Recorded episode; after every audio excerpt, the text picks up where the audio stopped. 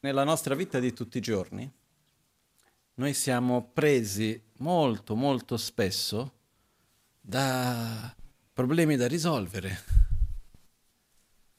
piaceri da godere, mm, cose da criticare, no? lamentele da fare e la vita passa. No? Quando abbiamo visto è passato e sono sempre più rari quei momenti nei quali noi abbiamo questa opportunità di passare un'ora, un paio d'ore insieme per riflettere su qualcosa di più profondo, al di là di quale sia l'argomento. Eh? No? Già questo in sé è qualcosa che secondo me ha un grande valore, quindi voi mi date la possibilità di riflettere su queste cose, noi insieme facciamo alla fine questo insieme. E, um, certe volte abbiamo l'idea che man mano che passano gli anni, noi come civiltà miglioriamo. Ma secondo me su certi aspetti miglioriamo, su altri aspetti peggioriamo, andiamo avanti, indietro, ci sono tanti aspetti. No? Però sentivo qualche giorno fa che non so se dire esattamente quando, però immagino che qualche secolo sia passato.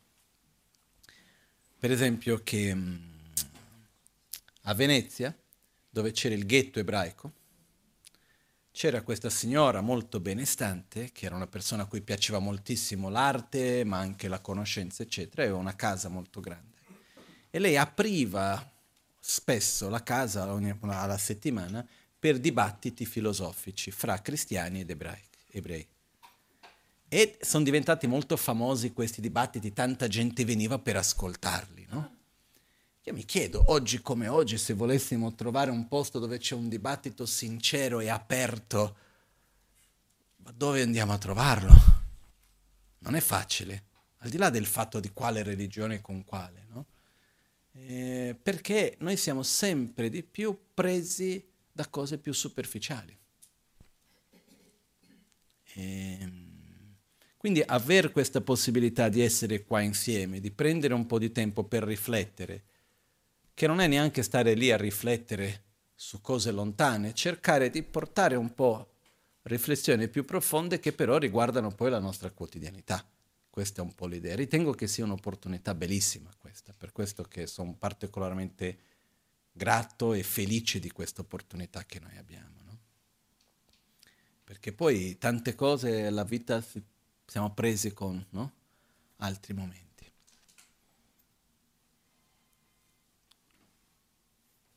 Faccio una parentesi in mezzo, non è quello di cui volevo parlare oggi, però si collega direttamente con questo che abbiamo appena detto ed è una cosa che ho una particolare preoccupazione. È connesso in parte con quello che volevo dire, però cambiamo ordine. Noi siamo fatti di corpo e mente. Ne vediamo secondo la tradizione buddista, tibetana, buddista in generale, si dice che siamo fatti di cinque aggregati. Quindi c'è l'aggregato della forma, aggregato è dove si accumulano, quindi dove si accumula tutte le altre varie parti del corpo. Poi ci sono le sensazioni, il discernimento, fattori composizionali e la coscienza. Adesso senza entrare nei dettagli su questo, comunque sia, siamo fatti di forma e il corpo e gli altri quattro fanno riferimento alla mente. Io sempre di più sono convinto, sempre più fermamente, che sia un errore fare una distinzione netta fra corpo e mente. E io vi- vedo che anche nel mio modo di parlare in generale faccio comunque fatica a non fare questa distinzione. Perché noi facciamo no, la mente, il corpo, però non può succedere qualcosa al corpo e non cambiare la mente e non può succedere qualcosa nella mente e non cambiare il corpo. Se qualcosa accade nella mente, inevitabilmente avrà un suo effetto fisico. E se qualcosa succede nel corpo, inevitabilmente, inevitabilmente avrà un effetto mentale. Questo vuol dire che sono due cose che in tibetano si dice nuovo ciclo do patate, che si dice sono della stessa natura con apparenze distinte. quello che determina quando se c'è una c'è l'altra e se non c'è una non c'è l'altra vuol dire che è la stessa cosa. Hanno manifestazioni distinte, apparenze distinte, però stiamo parlando dello stesso. Okay? E questo ci porta a uno dei fattori che certe volte noi crediamo che una, qualcosa sia un problema della mente, quando quella caratteristica specifica è generata principalmente per una questione fisica. Così come ci sono volte che noi pensiamo che la causa del malessere sia fisico e quando in realtà fa riferimento a un aspetto mentale. La difficoltà è quando, come no, immaginiamo un cerchio con due frecce, quindi quello che succede, il corpo influenza la mente in un certo stato e lo stato mentale influenza il corpo in uno stato che influenza la mente e si va a vedere prima chi è nato prima l'uovo o la gallina, non si sa. In questo caso il punto non è chi è nato prima, è come faccio a fermarlo, quando non è una cosa virtuosa questo ciclo, no? E noi stiamo vivendo in questo momento un qualcosa che personalmente mi preoccupa tanto, devo dire. È un qualcosa che mi preoccupa per ognuno di noi che siamo qui, mi preoccupa per uh, tutti quelli che non sono qui, sia quelli delle generazioni, la mia o prima della mia, che ancora di più per quelli che sono delle generazioni dopo di me, okay? ragazzi più giovani, eccetera. Ed è il seguente. Quando noi interagiamo con il mondo intorno a noi, non è semplicemente una questione mentale, esiste delle dinamiche fisiche, chimiche, che sono molto semplici. E noi alla nostra base, come posso dire, con tutta la filosofia che possiamo imparare, con tutta la meditazione che possiamo fare, con tutti i livelli di conoscenza che possiamo avere, alla fine siamo esseri umani, siamo degli animali. Con tutto rispetto agli animali, non dico in un modo peggiorativo, eh? Ma quando gli ormoni vanno sopra sotto, influenza la mente o no? Sì, non lo so, mi viene in mente una persona che per me era connessa con la mia famiglia, eccetera, un rabbino.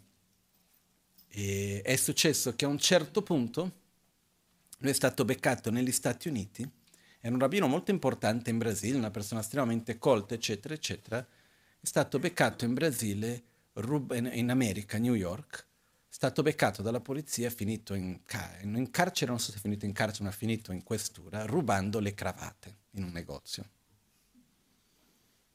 Ma lui i soldi ne aveva per comprarseli, no? ma che cosa era successo, come, perché. Io conosco bene le persone vicine a lui, fatto sta alla fine di tutto, è venuto fuori che lui aveva dei problemi di salute, non mi ricordo di che cosa, e lui sbagliatamente si era automedicato e quelle medicine che prendeva lui portavano agli stati confusionali.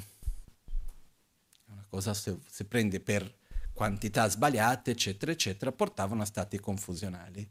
E questo ha portato lui a fare diverse stupidate, in, modo dire, in questo senso. Una di quelle è entrare in un negozio, prendere una cosa e uscire senza pagare, no? Ovviamente finché riesci a spiegare che la presa non è il muso di un maiale, usiamo questo termine in Brasile, ci vuole un po'. E ha creato un sacco di casini in Brasile, lasciamo stare. La vita di lui è finita dopo di questo, era già verso la fine della sua carriera, così per dire. Ma quello che voglio arrivare, che in realtà non era neanche questo quello che volevo dire, era il fatto che quando c'è uno, scom- uno scompenso chimico, qual è il livello di influenza che questo porta alla persona? Alto, medio, basso? C'è qualcuno di noi che riesce a non essere suscettibile a questo? Secondo me no. Io, per dire la verità, una volta stavo leggendo un libro molto antico, non so di quali anni, però inizi del 1900, qualcosa di questo genere. Era un libro scritto da un medico che descriveva le varie droghe in un modo molto scientifico questa droga porta questi effetti, quella porta quella, eccetera, eccetera, eccetera. No? Io che non ho mai sperimentato assolutamente nulla, a un certo punto ho detto non sarebbe una cattiva idea. ma non per altro, perché lui descriveva certi tipi di droghe che portavano, diceva, quello fa vedere un po' quello che c'è all'interno della persona a un livello non di concettuale, di controllo, quello che c'è dietro. E un po' di curiosità di me come stesso ci ho, voluto, ci ho avuto, no? Poi ho sempre pensato e penso ancora che la risorsa più preziosa che ho è la mia mente e quindi non ci voglio giocare con quello, non ci passo neanche vicino, perché è una risorsa troppo preziosa. Ma se prendo una sostanza che cambia la composizione chimica interna mia, qual è il livello di influenza che quello ha su di me? Alto. No? Perciò non va a... siamo suscettibili a questi. Quello che accade è che ci sono certi processi, pro- procedure, chiamiamo così, nostre, chimiche, che vengono da milioni di anni. Sono frutto del nostro processo di evoluzione come specie. Okay? E che hanno una loro funzione di sopravvivenza. Però le condizioni in cui noi viviamo oggi sono estremamente diverse. E quindi certe di queste funzioni che nascono con una ragione di sopravvivenza, quando messe in un contesto sbagliato, possono generare un effetto disastroso. Okay? E cerco di spiegarmi meglio. Poi parto dal presupposto che io non sono la miglior persona per parlare di questo, ci sono persone che sicuramente capiscono molto di più e magari in quello che dico qualche errore ci potrà stare, diversi, però il senso dell'idea secondo me c'è. Quando noi otteniamo qualcosa che vogliamo, sentiamo piacere o no? Chimicamente succede qualcosa in noi? Sì. C'è una discarica di dopamina. Ok? Quando riesco a ottenere qualcosa, voglio ottenerlo ancora o mi basta così? La nostra esperienza dice? Lo voglio ancora. Ok. E quindi devo faticare, fare il necessario per ottenerlo ancora. Perciò, se quella roba è molto piacevole e io lo voglio ottenere ancora, quello mi permette in qualche modo di fare lo sforzo necessario per ottenerlo ancora. Se per ottenere quel piacere ho dovuto camminare chilometri e voglio riottenere il piacere, quello mi dà lo stimolo per camminare chilometri se c'è qualcosa che vedo che mi fa male, io naturalmente voglio evitarla, quindi anche se è faticoso evitarla, cerco di evitarla. Sono meccanismi naturali del nostro corpo, per la nostra sopravvivenza, qualcosa che in qualche modo ci fa bene, teoricamente siamo attratti. Questa attrazione ci permette di superare le difficoltà per ottenere quello, di mettere lo sforzo per andare. Immaginiamo se la fame non fosse spiacevole e se il mangiare non fosse piacevole, faremo lo sforzo per mangiare? Perché facciamo tutto lo sforzo per mangiare? Perché vogliamo evitare la fame e perché poi mangiare è piacevole. Ok? Quindi quel piacere ci porta a poter fare quello sforzo. Bene. Quando noi entriamo in contatto con una novità, in generale ci piace o no? Per esempio, perché ci piace viaggiare e andare in posti nuovi? Perché ci piacciono le novità. Dopo che andiamo sempre nello stesso posto, mm, diverso. Magari certi aspetti ci piacciono, altri no. Quello che accade è che Ogni volta che entriamo in contatto con una novità abbiamo una discarica di dopamina. È piacevole. Finita quella discarica di dopamina, cosa vogliamo? Un'altra novità. Quindi siamo pronti a mettere lo sforzo per quello. E qua c'è un meccanismo che è il meccanismo di reward, come si dice in italiano? Di ricompensa. Il meccanismo di ricompensa. Ok? Che è molto banale, eh? alla base è molto molto semplice nel senso che ho un, qualcosa che è piacevole, faccio uno sforzo per ottenere un'altra ricompensa. Cosa succede se io riesco a ottenere le ricompense senza dover fare sforzo? Facciamo un esempio banale. Um, mi piace tanto mangiare la pasta asciutta. La posso mangiare tutti i giorni. Ogni volta che la mangio fi a piacere. Se qualcuno dice guarda devi camminare 5 km e poi devi andare lì e pagare tanto per mangiare la pasta asciutta, tu dici ma la mangio lì, pago niente. Per me è una cosa normale, ce l'ho sempre. Lì dove diventa una cosa automatica averlo, facile, quando ricompensa è qualcosa facile da ottenere, noi non siamo più disposti a mettere sforzi per ottenerla. Ok? Um, viene detto che i primi, così ho sentito, almeno così ho capito, che nell'infanzia i primi meccanismi che vanno a creare sen- questa sensazione interna di ricompensa, che vanno a generare dopamina, sono l'unione di immagine, movimento e suoni. Ok? Al bambino piccolo, cos'è che lo fa trarre? Una cosa ferma o una cosa in movimento? Poi se fanno un po' di suoni vari, che lui tocca e fa i suoni, poi c'è tanti colori, Cosa piace di più il bambino? Una cosa bianco e nero o una cosa con tanti colori? Okay? Quindi alla nostra base noi siamo attratti da ciò che crea questi stimoli e una delle cose che crea questi stimoli dalla nostra infanzia sono movimento, colori e suoni, ossia immagini, video. Ok? Noi ormai siamo entrati con certi strumenti che abbiamo dove noi abbiamo una ricompensa immediata, dove non si chiede sforzo, non c'è tempo da pensare e passiamo da una all'altra. Io l'altro giorno mi è capitato, ho preso per caso, io non sono mai andato sui eh, le media sociali in generale non mi piacciono per varie ragioni, però sul telefono ho YouTube vedo che c'è una roba nuova, raramente entro molto, vedo che c'è una roba nuova. Entro in questi video brevi, sono stato lì, non lo so, un'ora e mezza. E vedi il cagnolino che fa questo e l'altro che fa quell'altro e passi da una cosa a un'altra, qualcosa di un po' significativo, qualcosa di divertente e stai lì un'ora e mezza. E quando vuoi smettere non riesci fai fatica. Non so voi.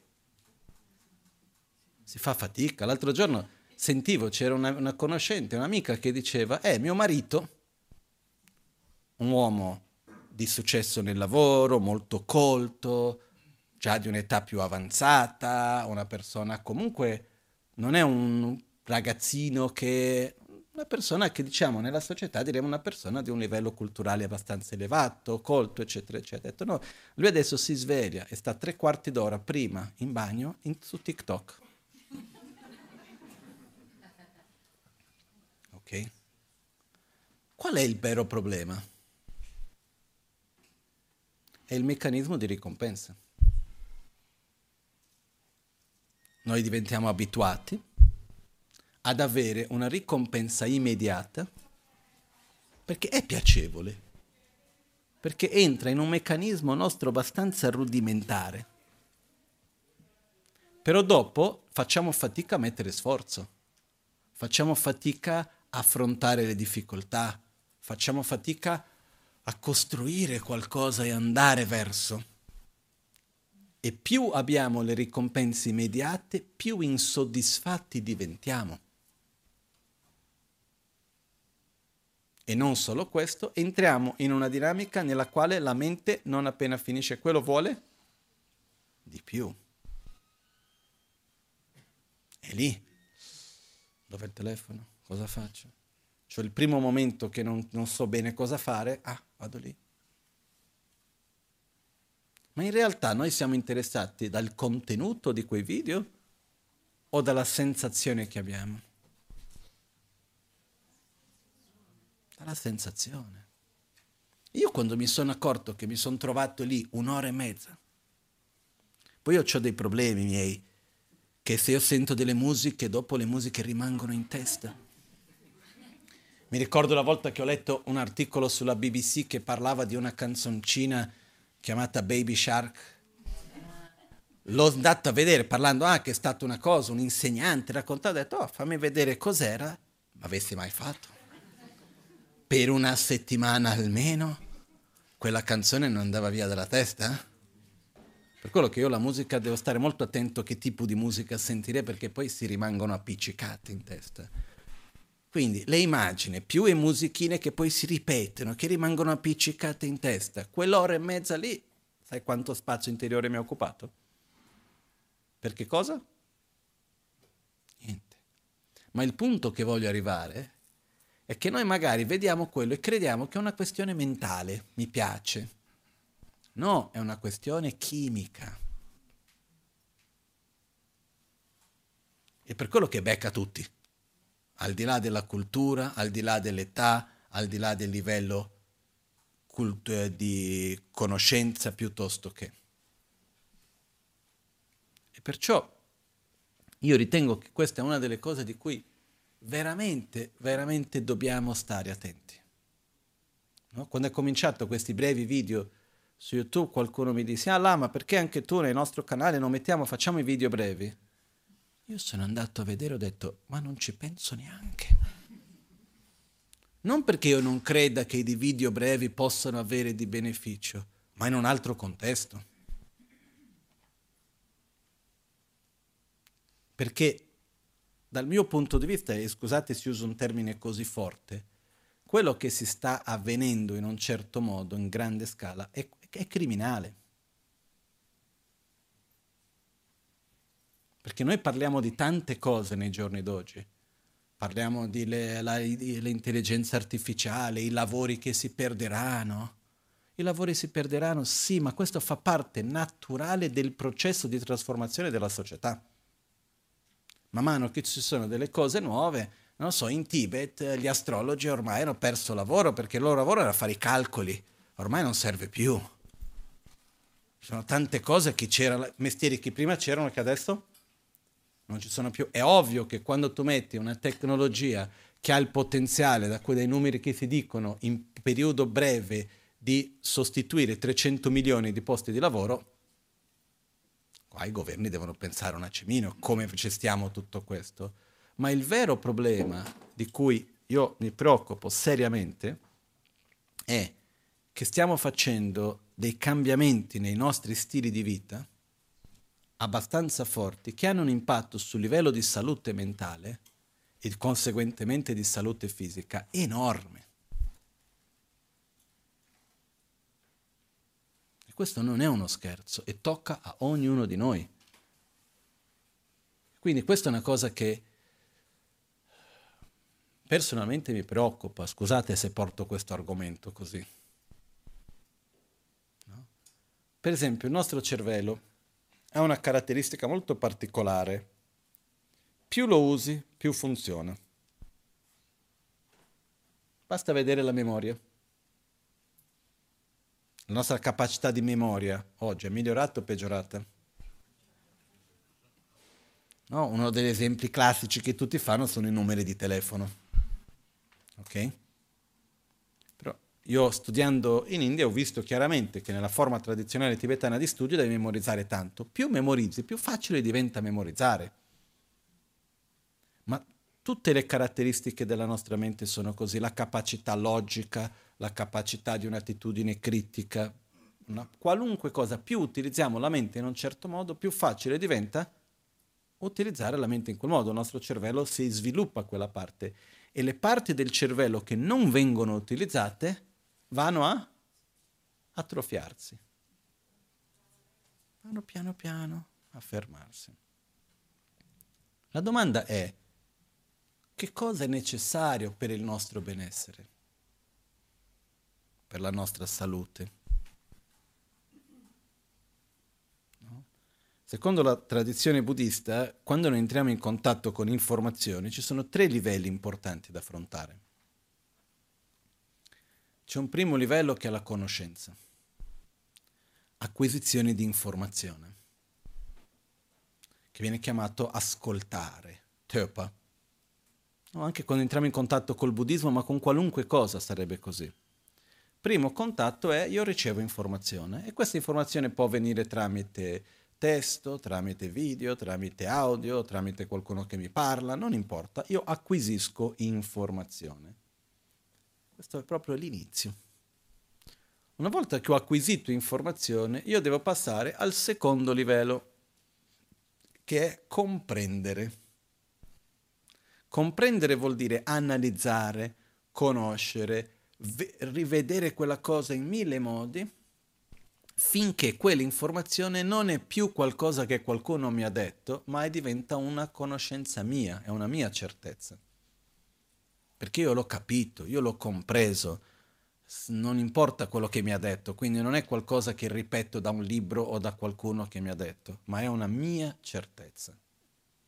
E questo richiede un processo di analisi, di dibattito, di riflessione, non è una cosa immediata.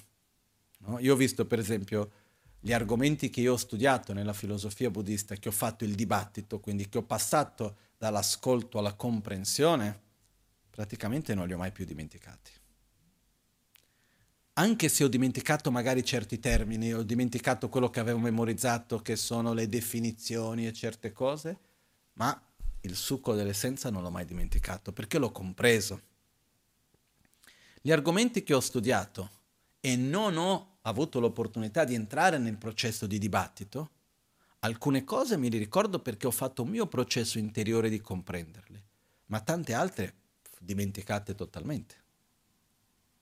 Quindi non basta capire, non basta acquisire informazioni, noi abbiamo bisogno di digerire quell'informazione, abbiamo bisogno di far che quell'informazione faccia parte di noi. Questo è un processo molto più largo del primo, molto più lungo del primo. E comunque sono solo parte dell'inizio questi due insieme. Il vero lavoro è una volta che io ho ascoltato, acquisito informazione, compreso, digerito quell'informazione, devo familiarizzarmi con quel concetto finché quello sia qualcosa di naturale e spontaneo in me sia parte del mio paradigma, sia parte del mio essere. E questa è la parte più importante. No? Noi abbiamo oggi una, viviamo in una realtà dove l'informazione è sempre più facile ed accessibile. In modi veramente senza precedenti. No? Questo però crea un problema se noi non stiamo attenti. È, un, uno, è uno strumento meraviglioso da una parte e pericoloso da un'altra. Faccio un esempio mio banale che facevo l'altro giorno dal Bagnano. Quando io studiavo, bei, bei tempi,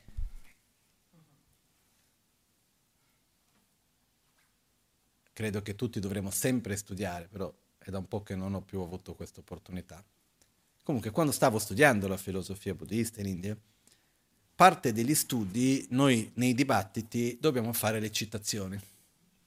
Quindi cominciamo a parlare di un argomento, qualunque sia la bodhicitta, e a un certo punto uno apre un dibattito, no? quindi che ne so, qual è la definizione? Uno dice la definizione, entriamo a parlare della definizione, c'è un punto, io cerco un esempio di qualcosa che sia quello ma non ci stia dentro la definizione, e si comincia a dibattere sulla, sull'argomento. Se a un certo punto tu dici qualcosa e io voglio contrapporre quello che tu hai detto, una delle modalità di fare, oltre che usare la logica, è andare a citare dei testi che dicono quello che io voglio dire, dei testi che la, l'altra persona anche rispetti. Quindi ci sono, noi abbiamo i vari testi, ogni università monastica ha i suoi testi di riferimento, poi ci sono i testi generali della tradizione Gelugpa, poi ci sono quelli del buddismo in generale, eccetera, eccetera. No?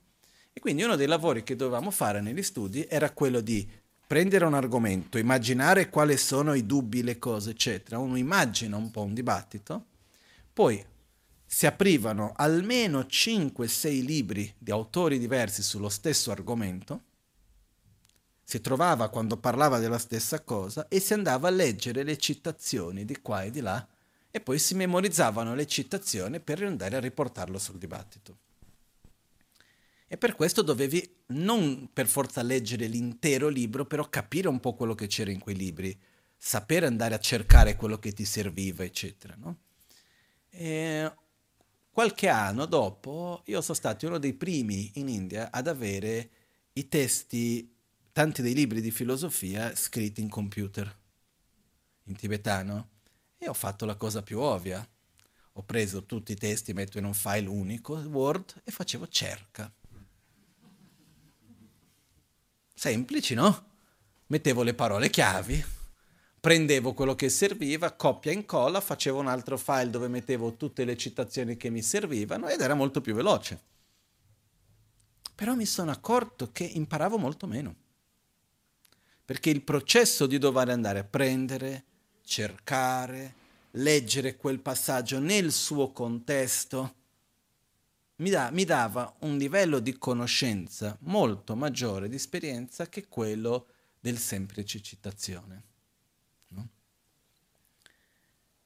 Avere accesso all'informazione è importante, però digerirla, elaborarla, comprenderla è ancora più importante. Perché quando noi ci troviamo dinanzi a una situazione dove dobbiamo giudicare, dove dobbiamo scegliere, dove dobbiamo agire consapevolmente, dove dobbiamo usare il discernimento e dire questo è questo, quello è quell'altro, qual è il nostro riferimento? La nostra conoscenza del senso di informazioni acquisite o quello che abbiamo elaborato dentro di noi? Anche perché quando dobbiamo scegliere e agire e giudicare e nel nostro discernimento non è una cosa che dice aspetta un attimo, fammi andare a fare una ricerca. Fermo un attimo, chiedo all'intelligenza artificiale. Noi sono cose molto veloci. E quando noi non abbiamo un riferimento interno di qualcosa, che cosa facciamo? Usiamo il riferimento esterno e prendiamo quello per scontato. Quindi più abbiamo una nostra esperienza, più abbiamo una nostra conoscenza a livello più profondo, non solo di informazioni acquisite, migliore è la nostra capacità di discernere, migliore è la nostra capacità di agire. E questa è una cosa che gradualmente anche viene sempre di più a mancare. Quindi è qualcosa su cui dobbiamo stare attenti. Poi il vero obiettivo non è neanche capire, neanche comprendere, ma è diventare, è essere.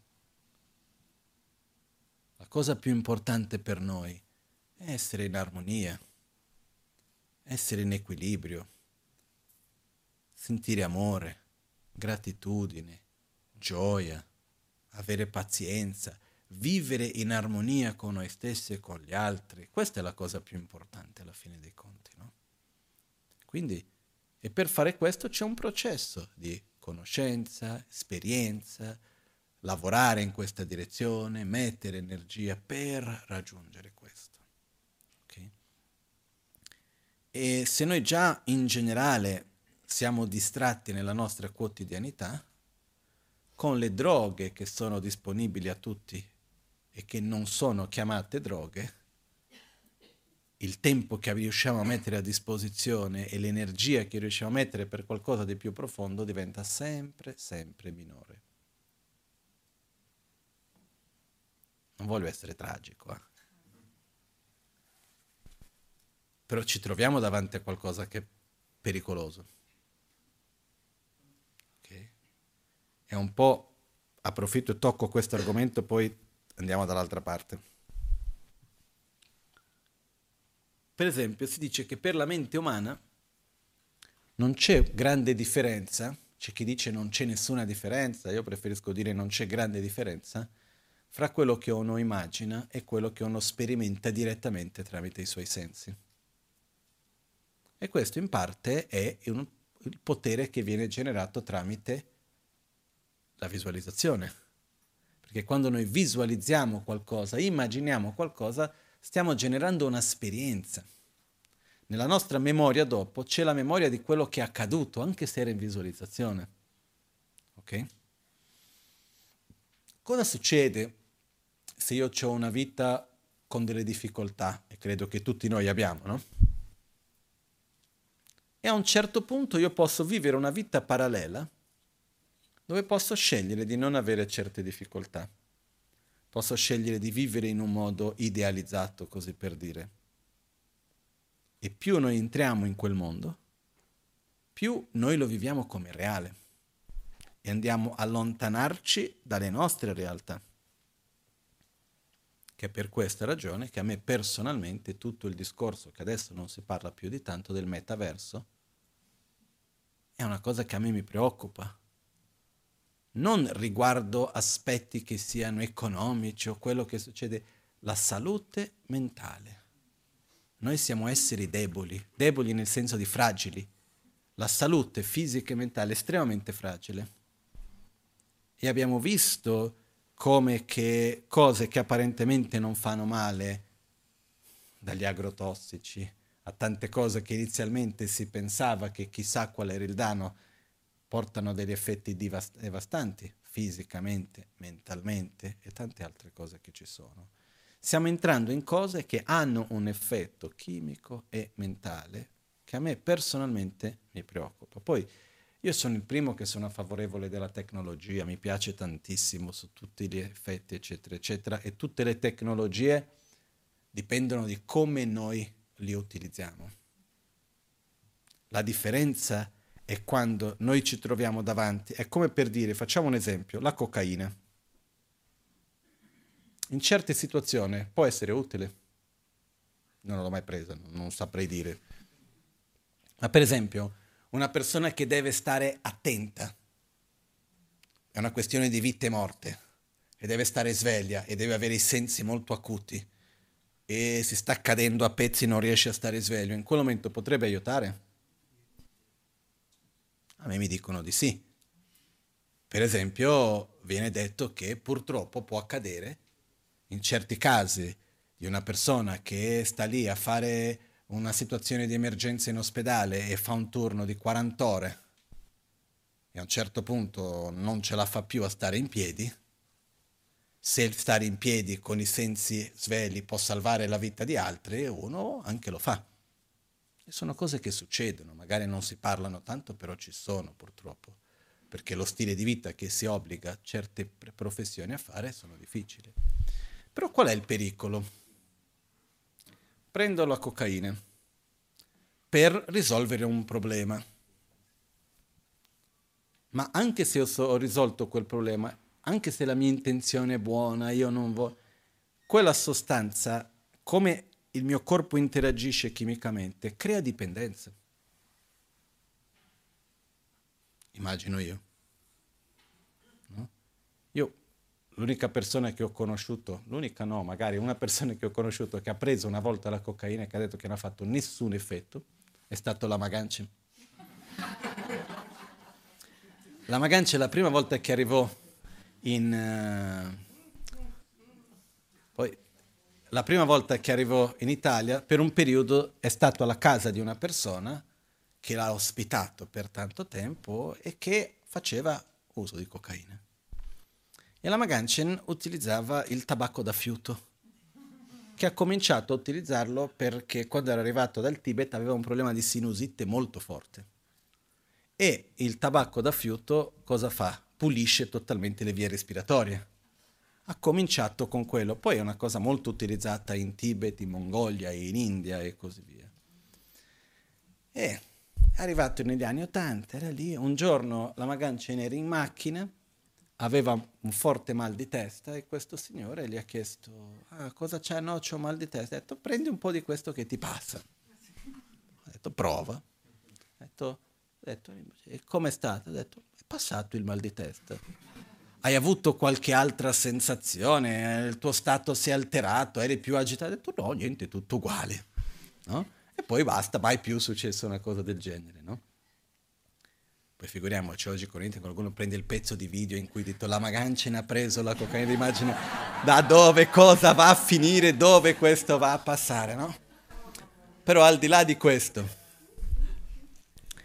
um, quello che voglio dire è che dal mio punto di vista, e magari sono sbagliato eh, e, e voglio essere sbagliato, diversi degli strumenti che noi abbiamo oggi intorno a noi hanno una caratteristica che si assomiglia molto a delle droghe, perché vanno a scatenare certi processi chimici interni che creano dipendenza. E per il quanto che uno dica no, io sono forte, io lo utilizzo bene, eccetera, eccetera, quella dipendenza va creare quell'effetto collaterale, ci sta. Questa è una cosa che a me personalmente mi preoccupa un po' tanto. Ok? Adesso chiudo parentesi, chiudiamo questo argomento perché se no sembra che va tutto male o no sembra... Andiamo all'argomento opposto comunque in qualche modo è connesso. Andiamo nella direzione opposta.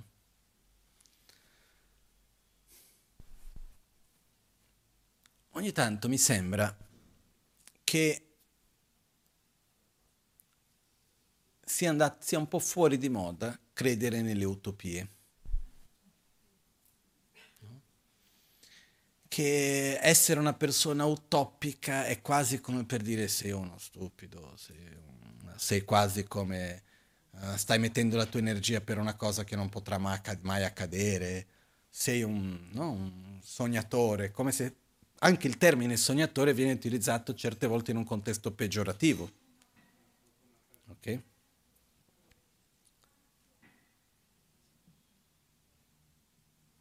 E quando io parlo di certi sogni, spesso una delle domande che mi viene posta è, ma tu credi che questo veramente possa avvenire? Devo dire con tutta la sincerità, non lo so. Però di una cosa io sono sicuro. Ponendo quella direzione, anche se arriva un 10% è già tanto. Facciamo un esempio. La salute fisica e mentale. Vivere in uno stato veramente di equilibrio e di salute è un'utopia o no? Perché il corpo interagisce con l'ambiente interagisce con l'ambiente interno delle emozioni, interagisce con le altre persone con cui interagiamo, con le situazioni che viviamo e costantemente. Qual è la natura del corpo man mano che andiamo avanti con l'età? È degenerarsi. Se usiamo una parte, un pezzo sbagliato, piano piano quel pezzo non funziona più tanto bene. È normale quello. Ok?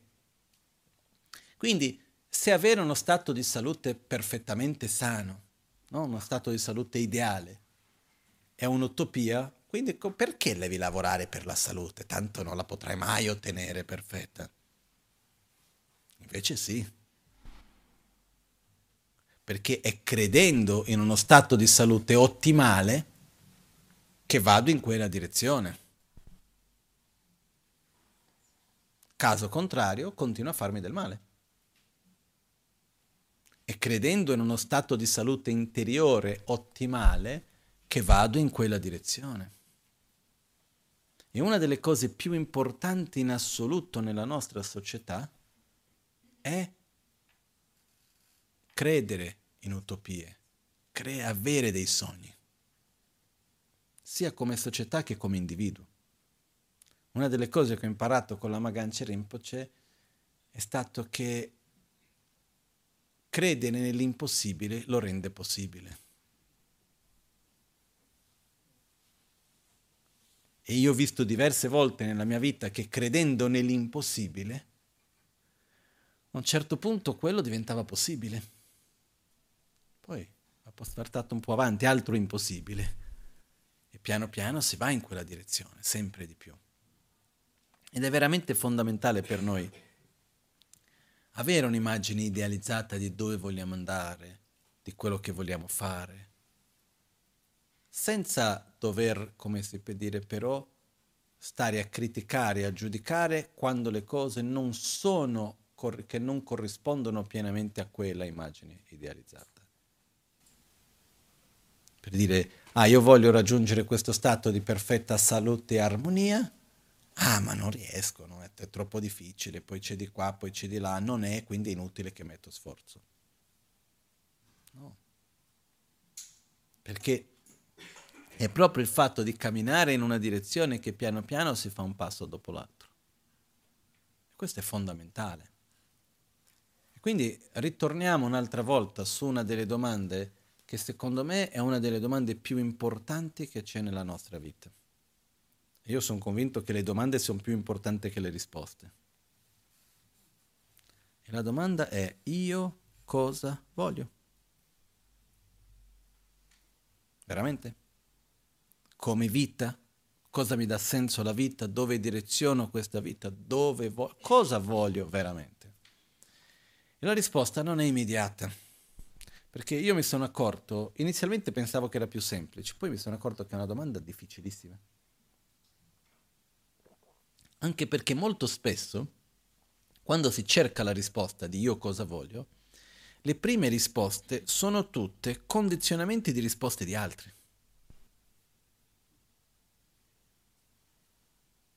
Quando nel nostro processo di educazione ci è stato detto cosa dobbiamo volere o no? Basta vedere nelle favole e vissero felici per sempre. Le favole insegnano qualcosa ai bambini? Quello è il periodo più importante nella formazione di un essere. Qual è l'impronta che ci lascia? Dove direzioniamo la felicità? Cosa vogliamo? E ho visto che molto spesso noi no, abbiamo, è un po' come negli Stati Uniti, no, che si chiama The American Dream, che è, almeno è esplicita la cosa. E uno cerca di seguire un sogno condiviso in qualche modo che ci viene manda- tramandato in qualche modo. Però noi abbiamo tanti obiettivi, cose che quando chiediamo che non vengono dalla nostra scelta, esperienza, riflessione, volontà più profonda, vengono da che cosa che gli altri ci hanno detto, ci hanno fatto vedere. E a un certo punto dobbiamo capire bene se quello che io voglio è quello che l'altro vuole che io voglia o è quello che io voglio. E la cosa più interessante è arrivare a capire che in realtà quello che io voglio non è quello che io voglio mi spiego meglio. Quello che io voglio non è questa cosa piuttosto che quella. Quello che voglio è star bene. Quello che voglio è essere in armonia con me e con gli altri. E quindi arriviamo alla domanda che è, ma io quello che voglio è vivere in un mondo perfetto? O voglio vivere in armonia nel mondo dove vivo? Perché l'idea che il mondo intorno a noi sia perfetto, che possa corrispondere alle nostre aspettative, che possiamo avere tutto quello che vogliamo, che possiamo evitare le cose che non ci piacciono, che le persone corrispondano alle nostre aspettative e agiscano come secondo noi dovrebbero essere, eccetera, eccetera. È un'utopia o no? Oppure è un'utopia enorme, nel senso che è troppo difficile, impossibile proprio, eh? invece dire ok, lascia stare quello che ognuno fa, che tanto non dipende da me, non tocca a me. Ma io voglio essere in armonia. È un'utopia? In parte sì, però molto più reale. Io credo che sia fattibile. Quindi io voglio essere. Cosa voglio essere? È importante capire questo ed è importante insieme con questo direzionare la nostra energia verso questo.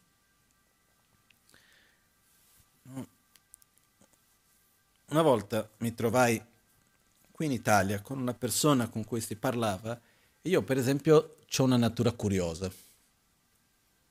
A me piace vedere, capire, per questo che anche per me questi media social sono una fregatura enorme perché poi io vado e vedo ogni video fino alla fine che ho la natura curiosa, per quello che mi devo proteggere anche. E una volta questa persona viene da me e mi dice, sai là, ma questa cosa qua, e comincia a raccontarmi un qualcosa, tipo un pettegolezzo. E si ferma a metà, prima della metà della cosa, dice no, no, meglio che non lo dico. Di solito qual è la nostra reazione? E adesso me lo deve dire, dai, ma come mi lasci così? Appeso? hai cominciato a dire deve dirlo, ma non mi lasciare così. Invece io ho capito una cosa, quella volta ho detto non me lo vuoi dire, meglio per me. Molto meglio per me. Perché vuol dire che devo occupare il mio spazio con meno roba inutile. Non ho bisogno, non voglio, sai una cosa, non, non, me lo dice proprio, non voglio. Poi peggio che quando dice questo poi l'altro te lo vuole raccontare, no? Invece non ho bisogno di riempire con informazioni che non mi portano da nessuna parte. Esiste questo concetto che in parte è corretto, in parte no, però a livello pratico funziona abbastanza bene, che dice che ci sono due tipologie di informazioni che noi possiamo acquisire. Ci sono quelle informazioni che quando noi riceviamo ci portano a comprendere altro e quindi espandono la nostra coscienza, la nostra conoscenza e quindi aumenta il nostro orizzonte.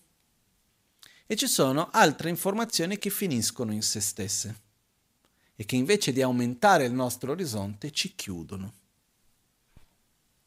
Okay? Di solito la maggioranza dei pettegolezzi, no? saper qual è il colore della mutanda dell'altro, espande la mia coscienza? O è un'informazione che finisce lì? Ci sono tante informazioni che noi che in realtà non vanno ad aumentare la nostra capacità di comprensione, non vanno ad aumentare la nostra veduta, ma bloccano invece. E queste sono cose che meno andiamo lì, meglio è. Nel senso che non c'è bisogno di stare lì a girare intorno a riempire la nostra vita con che questo che ne so io, l'altro giorno passavo le notizie così e c'era scritto perché adesso il nuovo re d'Inghilterra ha invitato il fratello, ha detto che non viene, che me ne frega a me? Che cosa cambia della mia vita? Perché ho bisogno di quell'informazione? Poi fra fratelli facessero quello che voglio, piace, non piace, che cosa io ho bisogno di sapere quello. Invece molto spesso noi ci riempiamo con tante informazioni e vogliamo sapere ma perché, cosa avrà detto? E come l'ha detto? E perché ha quindi è geloso? E la moglie? E i figli? E cosa fa? E cosa non fa? E perché? E a che cosa serve. Almeno io pensando per me dico la mia vita è troppo preziosa per sprecarla con queste cose. Perché dove si consuma la vita? Con i pensieri, con le azioni, con le interazioni, è lì che si consuma la vita. E io sinceramente non ho voglia di consumare la mia vita con cose che non portino un po' di beneficio, specialmente a medio e lungo termine. Perciò ritornare va benissimo una visione utopica, però dobbiamo camminare verso un'utopia sana e ritornare su di noi, avere chiarezza su questo.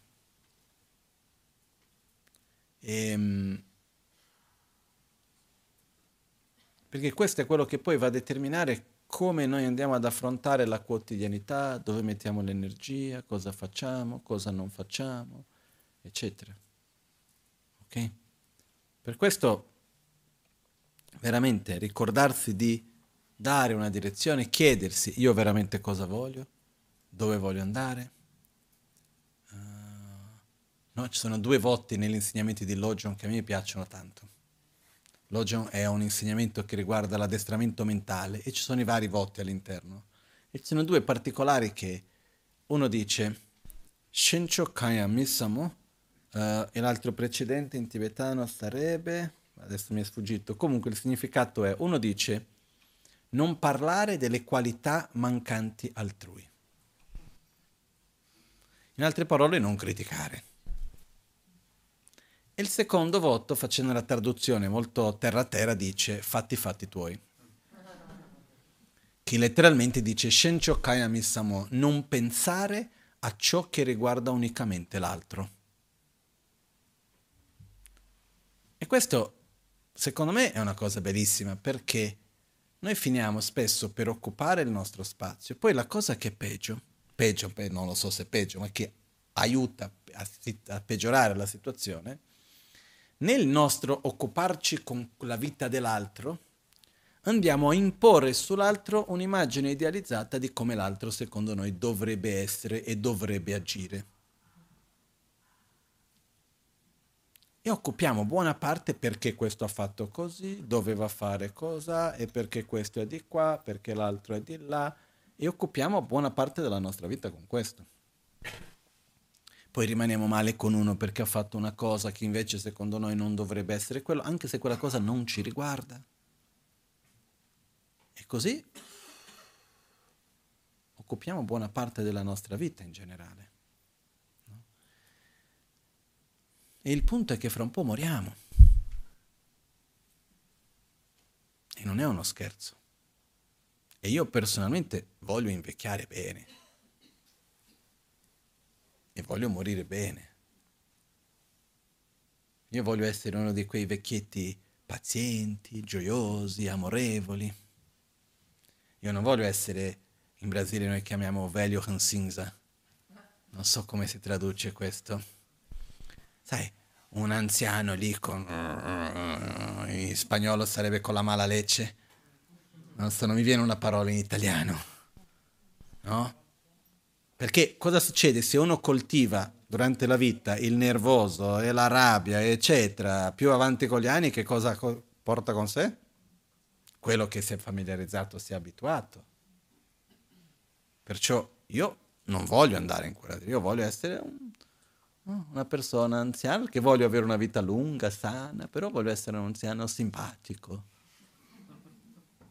di buon umore, gioioso, che sa dare un buon consiglio a quelli che chiedono e non sta a dare consigli a chi non chiede.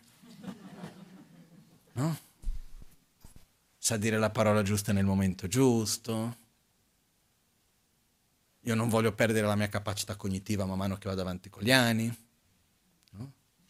Mio nonno, che adesso ha 99, e c'ha la testa molto chiara. Io mi ricordo una volta con lui, lui questo stato con lui poco tempo fa, e lui era lì molto particolare perché lui è lì nella sala, nel soggiorno, lì con le varie altre persone nella famiglia. Sembra che non capisca nulla, è un po' così poi dice una cosa, tac, becca il punto, no? Sai, ha visto tutto quello che è successo, no? sa esattamente come sono le cose e ha una testa perfettamente sana, chiara. Uno chiede, ah, che, che, che fortunato. Non è fortuna, è lavoro. Nel senso che lui, mi ricordo quando aveva gli 80 passani, vado una volta da lui, lui era lì con l'iPhone, con un gioco Dico, nonno, cosa fai? Ah no, so, ti piace il gioco? Ho detto, no. E perché lo giochi? Ha detto, perché quando uno invecchia, la, capa, la parte del cervello che acquisisce la, la memoria recente si perde. Più vai avanti con gli anni, più la capacità di memoria recente peggiora. E uno deve tenere quella parte del cervello allenata. Quindi io devo sempre imparare cose nuove e tenere la mente allenata. E l'ha fatto tanto e ha funzionato. Quindi se io voglio andare avanti e avere la capacità di percezione, di giudizio, di comprensione, eccetera, e non voglio rimanere intrappolato nel passato e senza avere capacità cognitiva riguardo il presente, devo tenere la mente allenata. Quindi cosa devo fare? Imparare cose nuove, utilizzare la testa abbastanza. Però io non so perché Pensare è faticoso, sì, va bene. Ci vuole uno sforzo, no? consuma energia. Fisicamente, anche da un punto di vista fisico, pensare tanto consuma energia. Certe volte ho la sensazione che uno quando ha finito gli studi, perché ha il lavoro, che basta, basta studiare, non ho più bisogno. Invece è importante tutta la vita utilizzare la testa, costantemente nutrire, imparare cose nuove. Certe volte uno non impara neanche per il contenuto di ciò che impara, ma per tenere la mente allenata ad imparare. che è molto importante. Tenere questa cosa, questo interesse, è un'altra cosa che è importante, no? E quindi io che tipo di vecchio voglio essere? Ci chiediamo ognuno di noi. C'è chi dice ah, io non ho voglia di invecchiare, l'alternativa è una.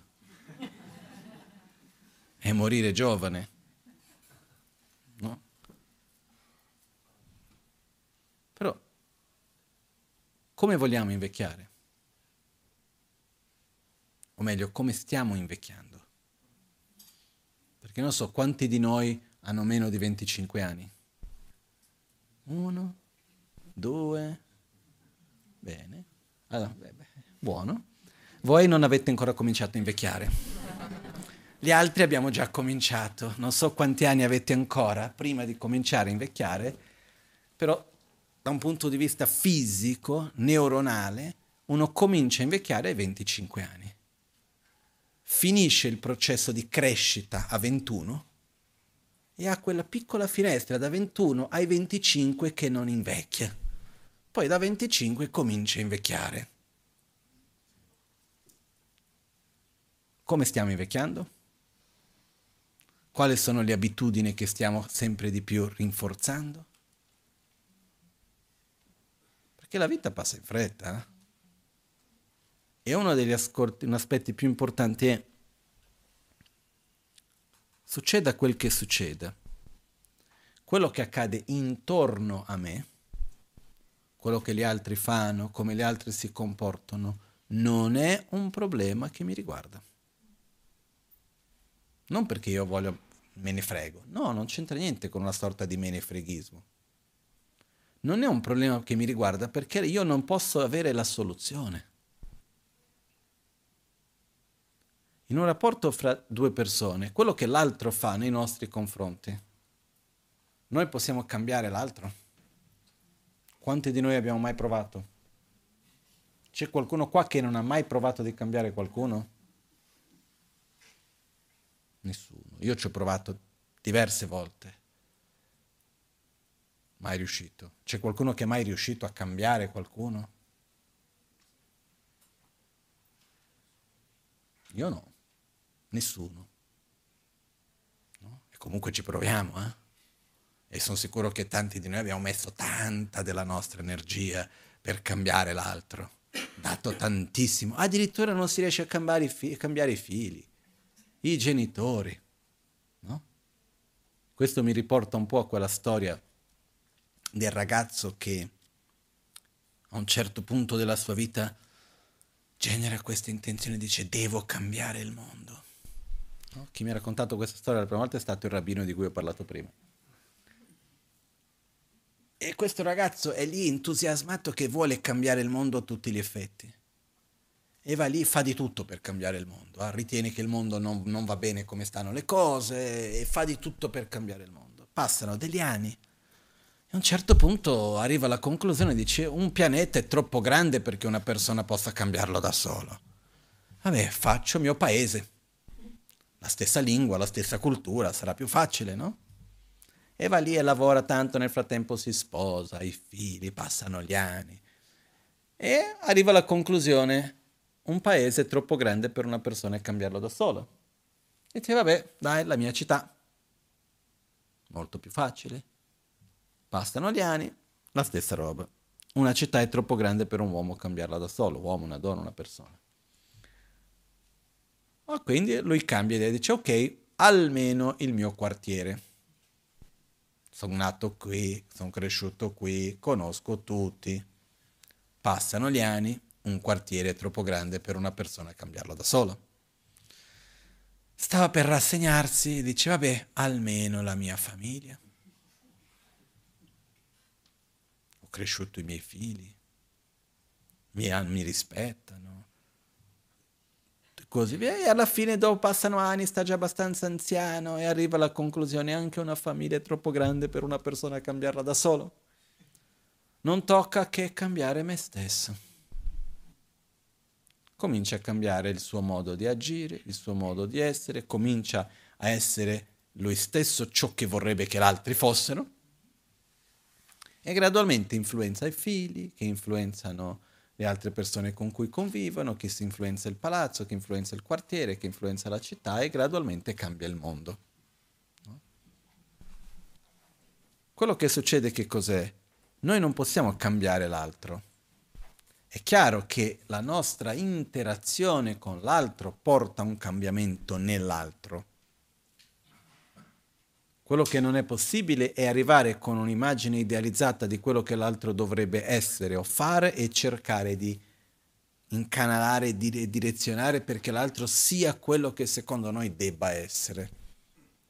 Però nelle nostre interazioni noi influ- ci influenziamo gli uni con gli altri. Quindi sì, ci, noi possiamo cambiare l'altro in quel senso, possiamo influenzare l'uno l'altro.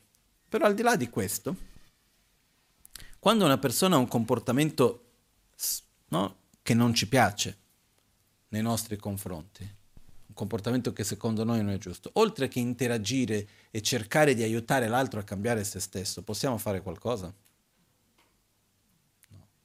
Quindi il modo come l'altro si confronta, comporta nei miei confronti non è un problema mio. Perché non è un problema mio?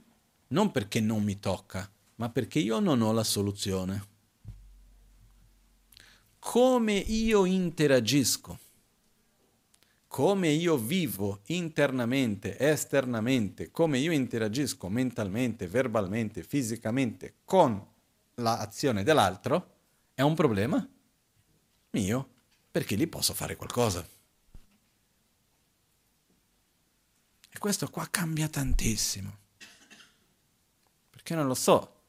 Oggi è mercoledì. Da lunedì. Quante volte ognuno ha puntato il dito addosso a qualcosa dicendo che il proprio stato d'animo era colpa dell'altro? Non c'è bisogno di dare la risposta però succede. Perché questo ha detto, perché l'altro ha fatto, perché questo è così, perché l'altro è cosà, perché di qua, perché di là. Spesso su cose che possiamo anche entrare a discutere se siamo d'accordo o meno con quel comportamento, con quello che è accaduto. E possiamo anche essere d'accordo che quel comportamento sarebbe meglio se non fosse in quel modo. Ma possiamo passare anni parlando di quello e alla fine dei conti non possiamo cambiarlo. Ed è, ed è per questa ragione che spesso quando due persone hanno conflitti fra di loro e vengono a parlare con me, alla fine tutti e due rimangono male con me. Questo è un classico. Perché quando due persone sono in conflitto e vanno a parlare con qualcuno, cosa vorrebbero? Avere in realtà che l'altro dica sì, hai ragione, sei una vittima, l'altro è il cattivo, cosa l'altro dovrebbe fare, cosa l'altro non dovrebbe fare. E quello che io cerco di fare è che, ok, se tu vieni a parlare con me di un problema che hai avuto con un'altra persona, io non entro a parlare dell'altra persona, parliamo di che cosa tu puoi fare per cercare di risolvere da parte tua le cose per viverlo meglio. E quando vado a parlare con l'altra persona, di che cosa parlo? di quello che l'altra persona deve fare. Però molto spesso quando c'è un conflitto uno non vuole sentirsi dire quello che se stesso dovrebbe affrontare, fare, vorrebbe sentire dire che l'altro è sbagliato. No? E quindi io spesso mi trovo in mezzo. No? Solo che adesso io già lo dico così apertamente, alla fine questo protegge un po'. Se qualcuno se la prende come un problema suo, non mio.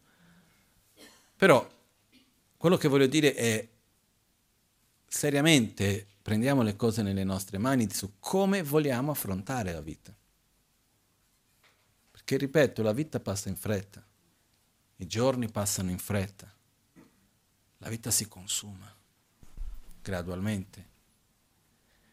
E allo stesso tempo che si consuma, noi la trasformiamo, noi la modelliamo con ogni azione, con ogni interazione che noi facciamo. L'altro giorno ho sentito una cosa che era molto simile alla visione che c'è nel buddismo, che parlava dell'epigenetica e diceva che la nostra parte genetica ha due tipologie di ambienti che trasformano la genetica. Quindi nostri, il nostro DNA è in un certo modo e a secondo dell'ambiente che viviamo si trasforma. E l'ambiente viene descritto di due tipi, l'ambiente esterno e l'ambiente interno. L'ambiente esterno è tutto ciò che va dai nostri sensi a fuori, quindi quello che vediamo, sentiamo, eccetera, e l'ambiente interno sono le nostre proprie emozioni pre- prevalentemente. E quello che ha il maggior potere di trasformazione, di modellazione della nostra DNA è l'ambiente interno, anche quello esterno, però l'ambiente interno è quello che ha il maggior potere. Nella visione buddista si dice che quando una persona muore, quello che porta da una vita all'altra e anche durante la vita stessa, sono quelle che potremmo tradurre come predisposizioni. Vengono chiamate impronte. Le impronte si creano, si rinforzano tramite i nostri pensieri, sentimenti, azioni e interazioni. Quindi quello che succede qua è che ogni interazione che noi abbiamo, ogni pensiero, ogni emozione, noi stiamo modellando il nostro essere.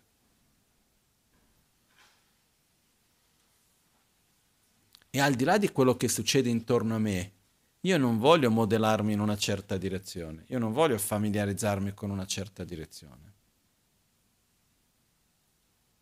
Quindi qualcuno può dire, ah no, ma come, come mai non ti arrabbi con quello? Sei indifferente? No, io preferirei che fosse diverso, ma il mio stato di salute interiore è troppo prezioso per lasciarlo andare. Perché? Perché quella cosa non è come secondo me dovrebbe essere. Perché se io dovessi rimanere male, che le cose non sono nel posto come secondo me sarebbe meglio che fosse, dovrei stare male 24 su 24 ore. O no?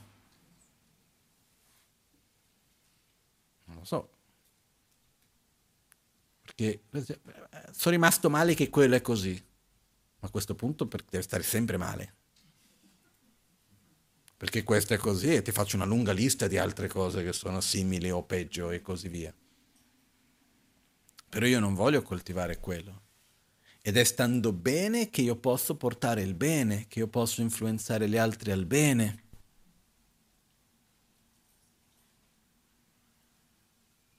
E quindi veramente qual è la direzione che noi diamo alle nostre azioni, qual è la direzione che noi diamo al nostro essere più che altro. Okay. E dobbiamo stare attenti dalle distrazioni. E qua ritorniamo all'argomento degli inizi. Anche per chi vuole meditare, viene detto no? dagli insegnamenti già antichi, il primo passo per meditare è togliere le distrazioni.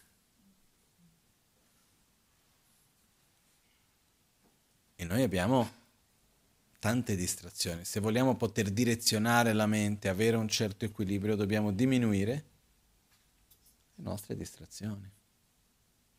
Ok? E ehm, permettere di più di fare uno sforzo di arrivare dove vogliamo, permettere di più di non aver paura delle difficoltà, ritrovando la forza nelle nostre risorse. No? Per esempio, quando si parla di non aver paura o di non avere incertezze. Io, per esempio, ho trovato la certezza e anche una, certo, una certa calma, una certa pace nella certezza dell'incertezza. Mi spiego meglio. Se io cerco di trovare la certezza perché le cose saranno come io credo che debbano essere, quindi questo sarà così, quello sarà così e così c'è la mia certezza, la realtà è che le cose non sono. Quello che pare sembra certo dopo di un po' non lo è più. Quindi io sono certo che le cose sono incerte. E dinanzi alla certezza dell'incertezza non mi relaziono con loro attaccato a un'immagine idealizzata che le cose dovrebbero essere in un certo modo. Ma sì, io vado a mettere la mia attenzione sulle mie risorse per affrontare qualunque situazione sia essa.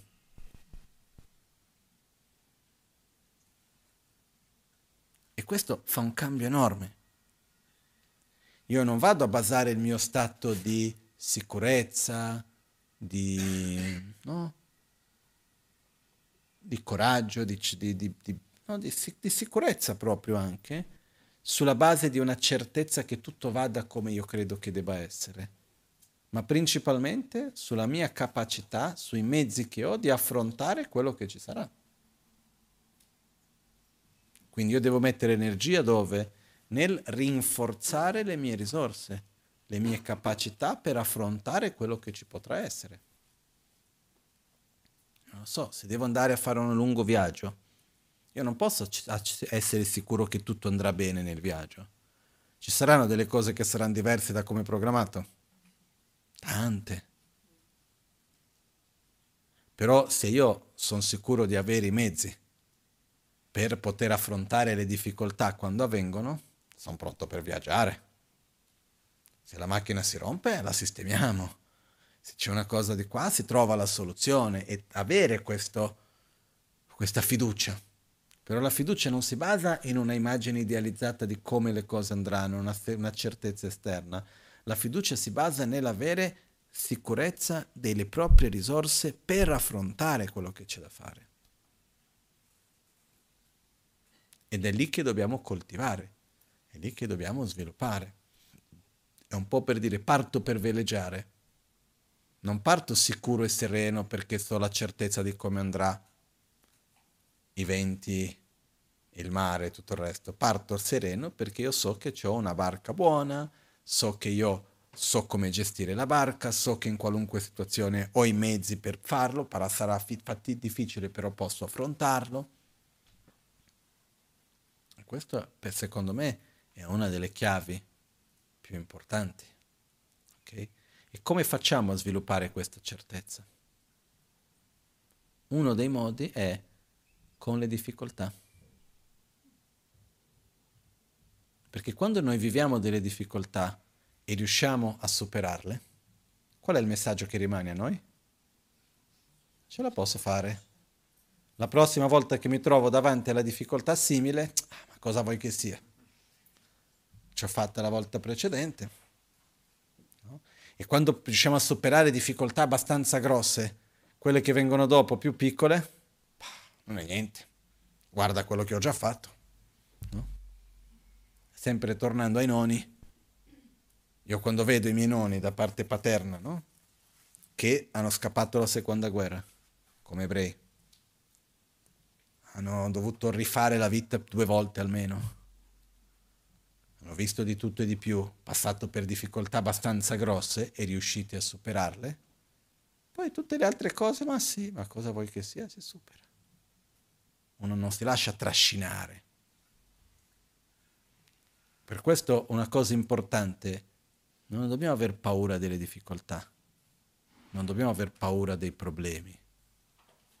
Dobbiamo aver paura, tra virgolette, del non affrontare i problemi, scappare dai problemi. Perché quando noi li superiamo le difficoltà, quello ci dà forza, quello ci insegna tanto, quello va a rinforzare anche se io vado, affronto la difficoltà e in un certo modo non riesco a risolvere tutto come volevo, per il fatto che l'ho affrontato, quello già di sé mi insegna tante cose, dalla pazienza alla forza, a conoscere le mie proprie risorse, a imparare dove non ripetere certe cose, eccetera, eccetera. No? Perciò, secondo me, non c'è da aver paura delle difficoltà o dei problemi. C'è da avere più che altro paura, tra virgolette, del rimanere sempre nello stesso e non cercare il cambiamento e cercare di mantenere una zona di conforto. Secondo me la zona di conforto è quasi più pericolosa che uscire dalla zona di conforto. Perché quando rimaniamo sempre nella zona di conforto non facciamo uno sforzo per cambiare, per vedere le cose in una prospettiva diversa, rimaniamo bloccati in quella realtà lì. Se la zona, nostra zona di conforto è lo stato di Buddha, va bene però non credo che sia il caso della maggioranza di noi, magari sia e io non lo so. Ogni tanto ho pensato, magari siete tutti dei Buddha qua per aiutare me nel mio percorso, no? Perché no? Però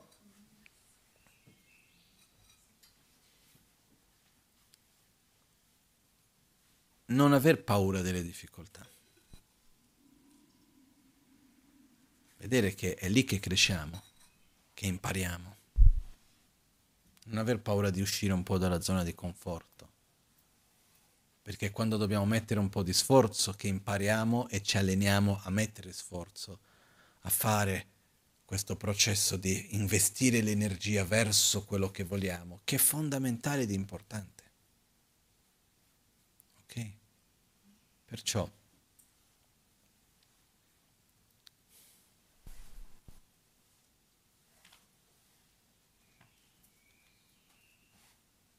la conclusione è avere delle utopie, avere dei sogni,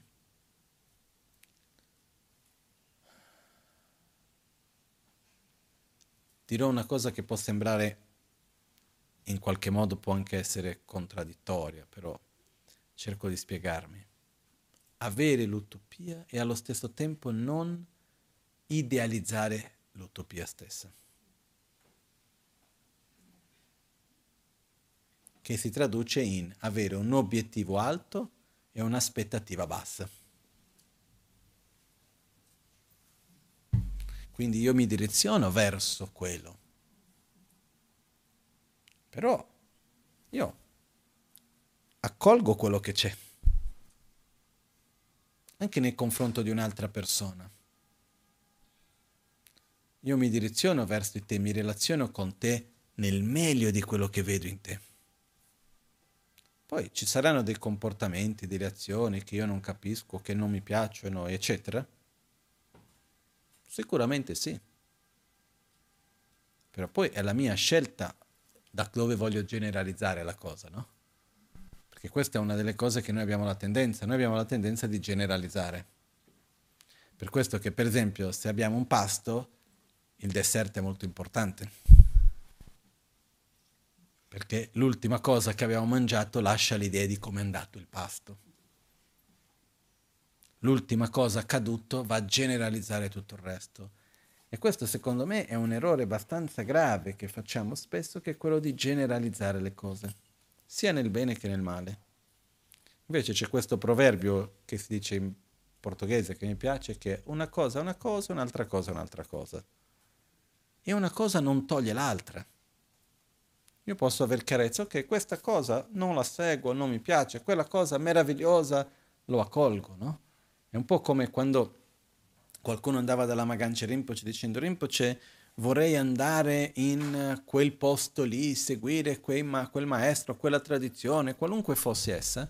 Rinpoche sempre rispondeva, tu vai.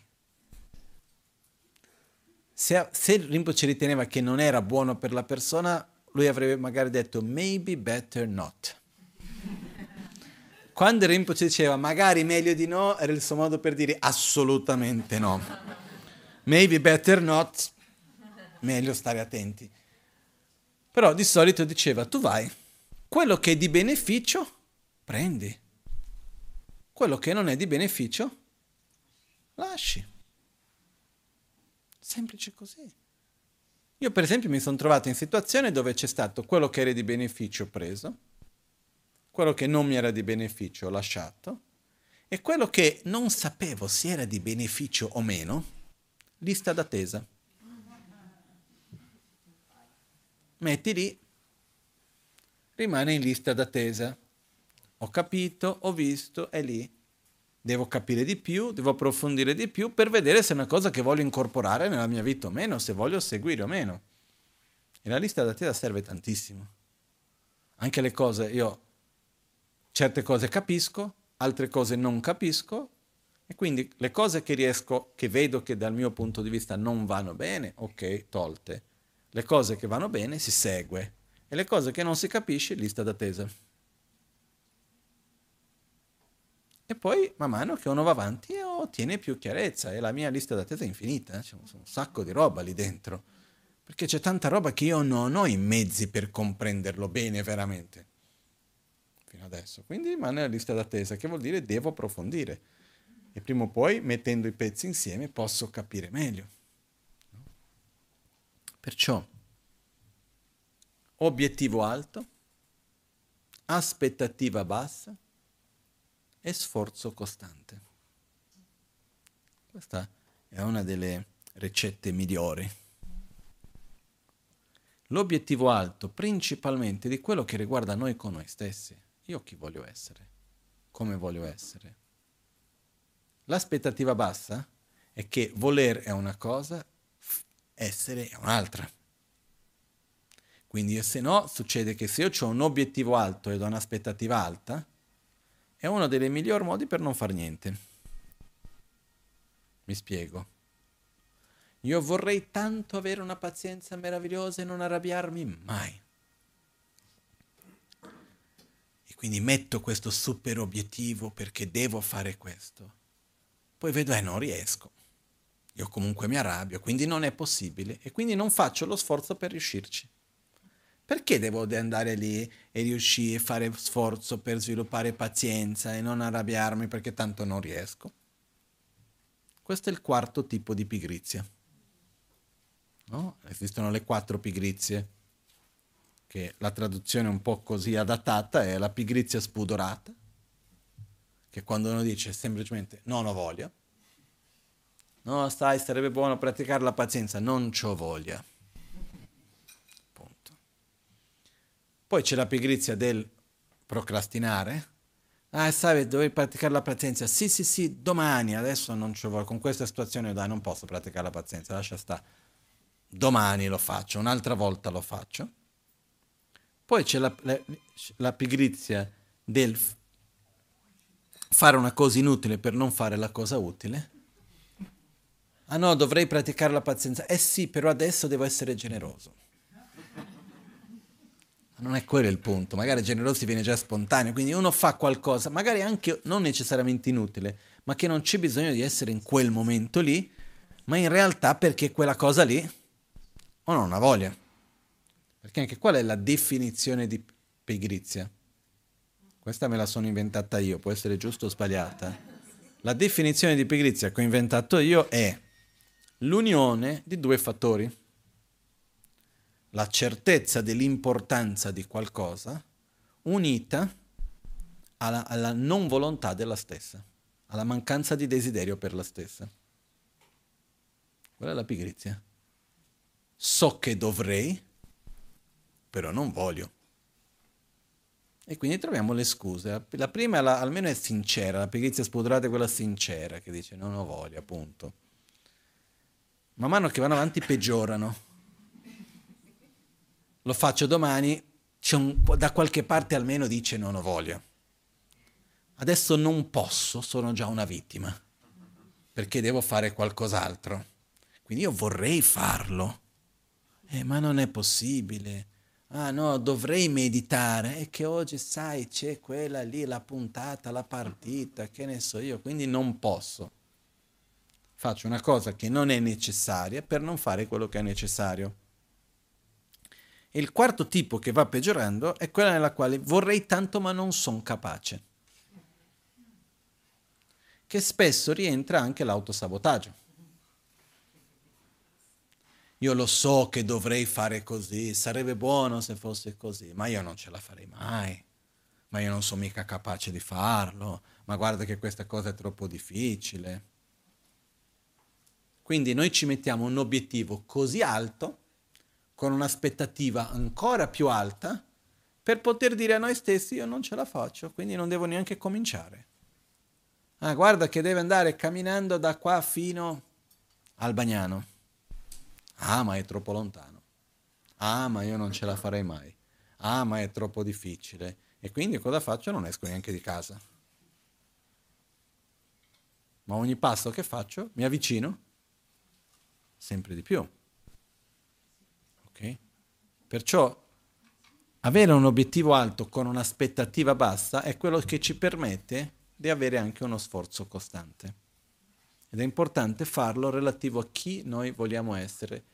E ripeto, per me la chiave è avere chiarezza di chi vogliamo essere e mettere uno sforzo per non vittimizzarci in questo processo.